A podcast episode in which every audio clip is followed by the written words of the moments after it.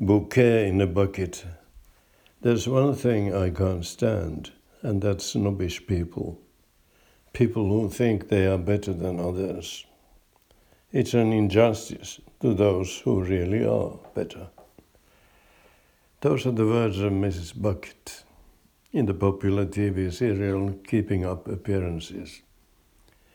Mrs. Bucket herself was to be called Mrs. Bouquet. The important thing is not what you are, but how you look. Bouquet looks and sounds better than Bucket. Mrs. Bucket is a social climber.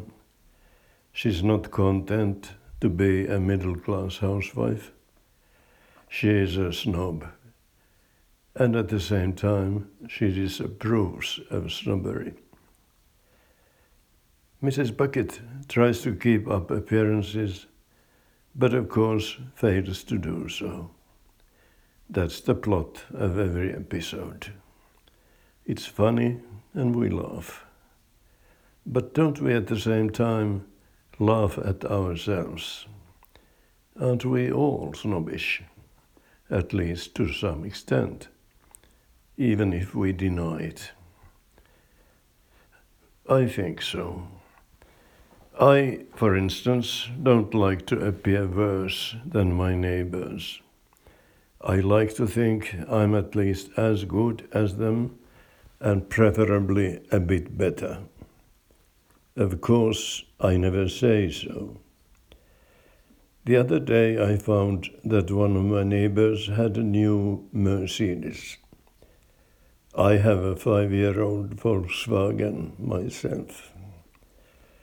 We happened to meet yesterday, and I complimented him on his new vehicle. I mentioned in passing that I was seriously thinking of selling my car. It was so costly to keep. I said I would save a fortune and at the same time reduce my carbon footprint. Later on, I thought of the possible effect of my words on my neighbor. Did I give him a bad conscience? I'll say something nice when we meet again. However, I won't say I love him. Snobbery is human, and so is envy. Mrs. Buck, uh, sorry, Bouquet, is snobbish, which she denies, and she's envious, which she also denies. But she's not a bad person. On the contrary. I can say the same of my neighbors. I hope they can say the same of me.